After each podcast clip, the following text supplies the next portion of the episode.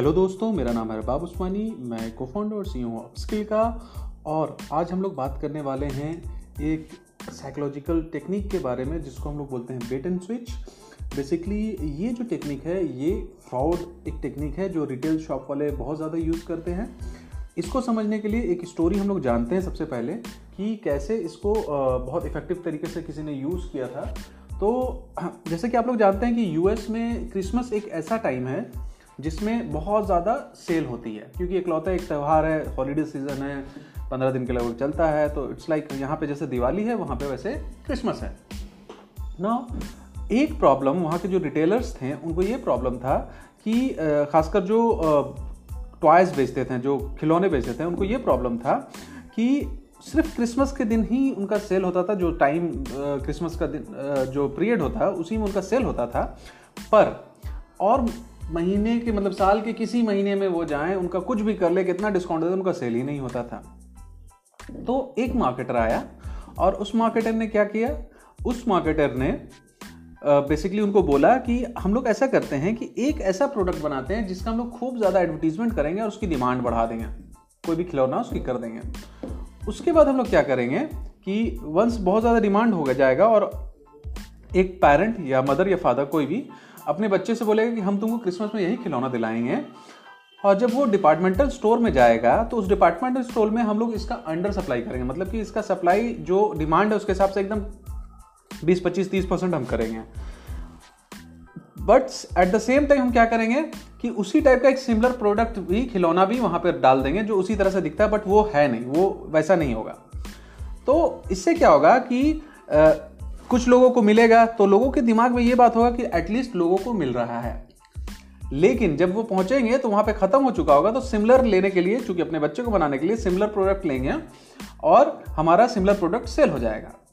इसके बाद जब ये हमारा सेल खत्म हो जाए क्रिसमस के तो तीन महीने बाद फिर से डिपार्टमेंट स्टोर में वो ओरिजिनल प्रोडक्ट का स्टॉक पूरा भर देंगे। अब चूँकि इन्होंने अपने बच्चे से वादा किया हुआ है कि देंगे तो फिर से ये जो ओरिजिनल आएगा, इसका सेल फिर से होगा। तो इन्होंने क्या किया? पहले बेट किया। बेट मतलब कि एक बेट रखा कि देखो इसको आप खाओ और इसको इस इस, इस खिलौने की वजह से डिपार्टमेंटल स्टोर में आओ और ये वादा करो और वहाँ पे फिर उसका स्विच कर दिया।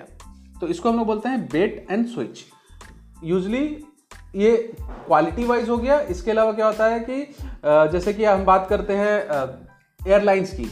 तो एयरलाइंस वाले बहुत यूज़ करते हैं। प्राइसिंग कुछ और होगा, वहाँ जाके देखिएगा तो ये कॉस्ट वो कॉस्ट ये टैक्स वो टैक्स मिला के उनका प्राइसिंग बढ़ जाता है। जैसे इसको रियल स्टेट में बहुत यूज़ करते हैं हिडन कॉस्ट बहुत ज़्यादा होता है। वो बोलेंगे कि आ जाओ, घर जो है ना, घर आप ले लो, बारह हज़ार रुपये महीने में किराए पे ले लो और उसके बाद वहाँ पर जब जाओगे तो बोलेगा, नहीं, पाँच हज़ार रुपये का आपको मेंटेनेंस भी लगेगा। तो प्राइसिंग कुछ और दिखा के वो कुछ और करते हैं। और इसको अगर हम लोग बात करें डिजिटल मार्केटिंग ट्रेनिंग के स्फेयर में तो आपको ये बोला जाएगा कि आओ भैया डिजिटल मार्केटिंग का कोर्स करो डिजिटल मार्केटिंग का फ्री कोर्स करो।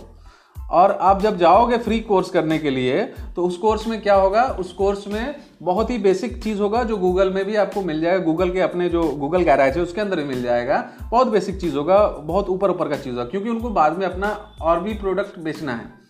राइट तो फ्री में करके आपको इससे पहले वाला जो पॉडकास्ट है, उसमें मैंने foot in a door technique के बारे में बोला था। तो फ्री में बेच के बेट एंड स्विच यूज़ करेंगे ये, और आपको फ्री में कोर्स को, बोल के कोर्स में आपको साइन अप कराएँगे, और फिर उसके बाद foot in a door technique के थ्रू आपको इसको बेचेंगे।